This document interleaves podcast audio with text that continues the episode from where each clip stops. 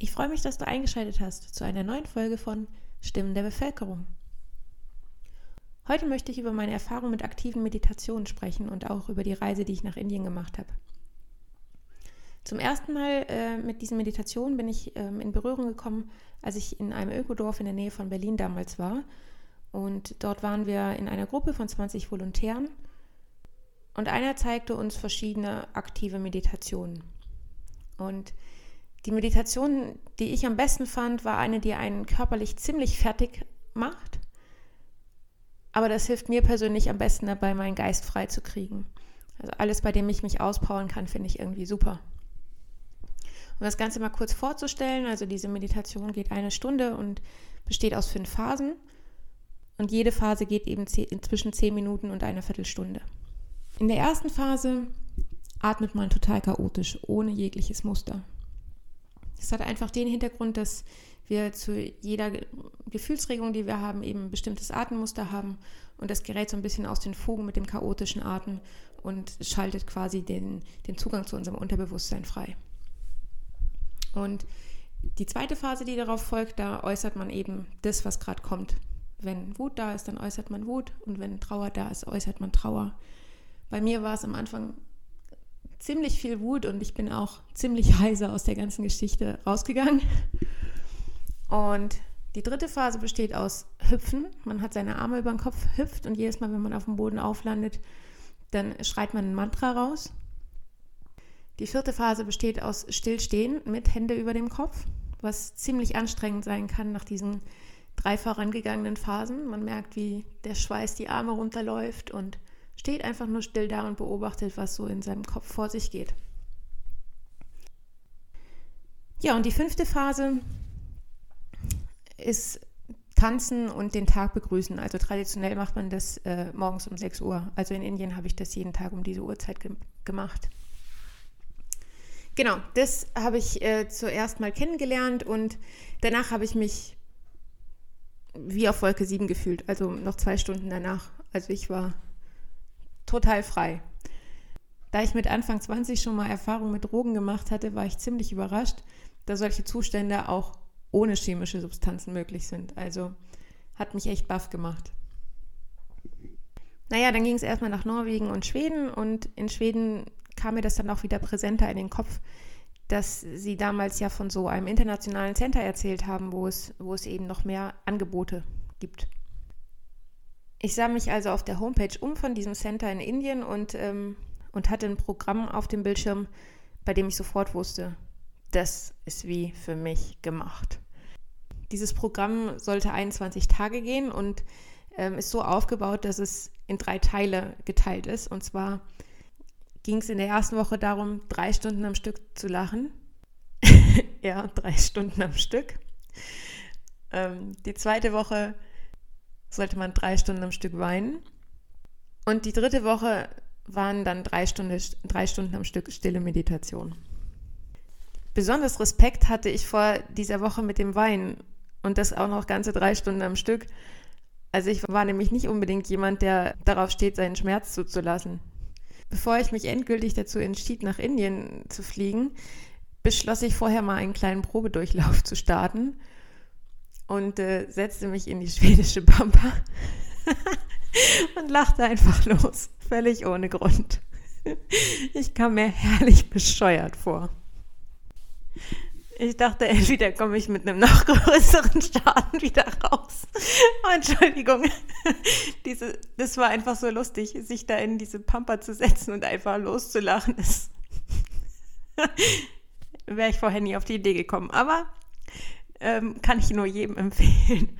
Wie gesagt, also ich dachte, entweder komme ich, entweder komme ich mit einem größeren Schaden raus, als ich reingekommen bin, oder hilft irgendwas. Ich würde mal behaupten, es ist Nummer zwei.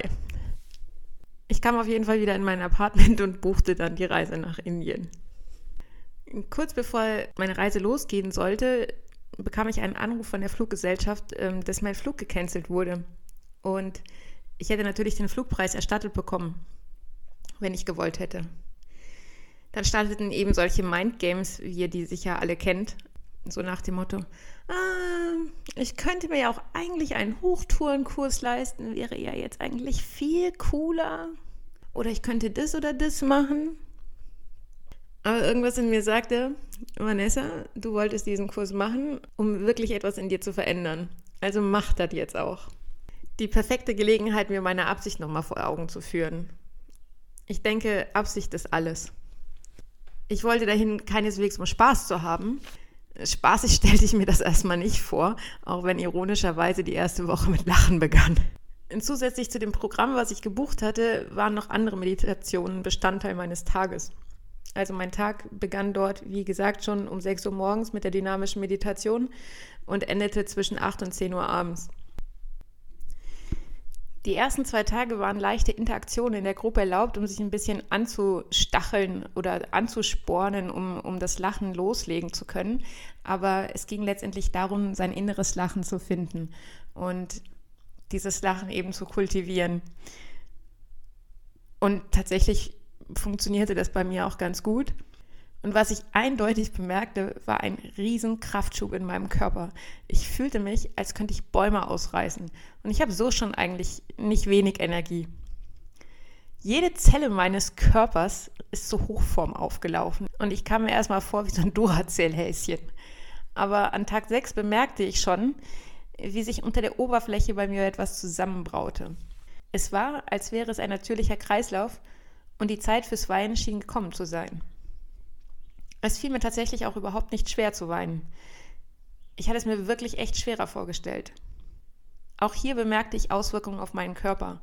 War es letzte Woche die Hochform, so war es diese Woche das genaue Gegenteil. Mein Körper fühlte sich an wie achtzig Jahre. Also gut, ich weiß nicht, wie sich eine achtzigjährige Frau fühlt, aber die Stufen zu meinem Zimmer musste ich mich manchmal echt hochschleppen. Meine Beine fühlten sich richtig schwer an und ich bekam kaum Luft. Trotzdem schien sich irgendwie jede Menge zu lösen. Es ist äh, schwer, das in, in Worte zu fassen. Es war, als wäre ich eine Last von Jahren losgeworden. Am Tag sechs spürte ich so viel Schmerzen, dass ich dachte, ich müsste daran sterben, wenn ich das alles zulasse. Aber hier erinnerte ich mich eben an meine Absicht vor der Reise, die ja ganz klipp und klar innere Transformation hieß. Ich tat also das genaue Gegenteil und fokussierte mich sogar so richtig auf diesen Schmerz. Es war nicht nur emotionaler Schmerz, sondern der Schmerz war körperlich da. Also mein Herz hatte, hatte körperliche Schmerzen. Ich spürte das so sehr, dass ich mit meinen Fingernägeln förmlich in meine linke Brust mich vergraben habe. Also ich habe die Fingerabdrücke danach noch Ewigkeiten gesehen, weil ich solche Schmerzen hatte, dass ich das Gefühl hatte, ich muss mein Herz halten. Mein Herz hat sich nämlich angefühlt, als würde es jeden Moment in Stücke gerissen werden. Und ich dachte, es könnte nicht mehr schlimmer werden. Und ich, es hat sich echt angefühlt, als würde ich gleich sterben. Und dann kam plötzlich der Wendepunkt. Ich weiß nicht genau, was passiert ist, aber von einem Moment auf den anderen war es... Der Schmerz war weg und das Gefühl lässt sich wohl nur mit absoluter Gnade beschreiben. Und dieser Moment war tatsächlich das schönste Geschenk, was ich mir selbst jemals hätte machen können. Ich kann nicht genau sagen, was da passiert ist, aber diese sechs Tage Weinen, gemischt mit diesen anderen Meditationen, haben irgendwas in mir bewirkt, was auf jeden Fall bis heute angehalten hat. Und das schien auch nach außen bemerkbar zu sein. Also es gab dort einen Mann, den ich da kennengelernt hatte, mit dem ich regelmäßig zusammen aß. Und an diesem Tag fragte er mich, was mit mir passiert sei. Und ich, ich schaute ihn erstmal an, so ein bisschen fragend wahrscheinlich. Und er meinte, irgendwas ist mit dir passiert. Dein Gesicht sieht so sanft und weich aus. Ich habe dich den ganzen Aufenthalt so noch nie gesehen. Und ich ich, ich glaube, ich habe gar nichts geantwortet. Ich habe einfach nur gelächelt. Ich fühlte mich jedenfalls noch nie im Leben so gelöst. Die dritte Woche der stillen Meditation war dann die perfekte Integrationsphase und war, glaube ich, auch echt notwendig. Ich habe sie auf jeden Fall wahnsinnig gut gebrauchen können. Ich meine, es fällt mir heute immer wieder auf, Aber dort ist mir zum ersten Mal, glaube ich, so richtig bewusst geworden, wie sinnlos es eigentlich ist, seine Gefühle zu unterdrücken. Weil wir tragen sie wie einen Nebelschleier mit uns herum. Und deswegen ist es absolut sinnvoll, von Zeit zu Zeit sich einfach mal so richtig Luft zu machen und diese ganze Scheiße loszuwerden. Egal, ob man es abschüttelt, wegtanzt, rausbrüllt, irgendwo gegenkickt, diese Scheiße muss raus. Und was noch viel wichtiger ist, Lachen ist gesund. Man kann das nicht oft genug tun und dafür braucht es noch nicht mal einen Grund. Ich glaube, das ist auch ein gutes Schlusswort für heute.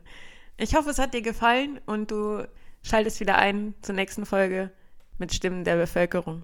Ich wünsche dir einen schönen Ostersonntag. Mach's gut und bis nächste Woche.